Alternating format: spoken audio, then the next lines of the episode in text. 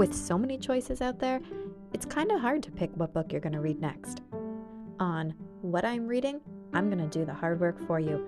I'll give you my honest review of each book that I'm reading.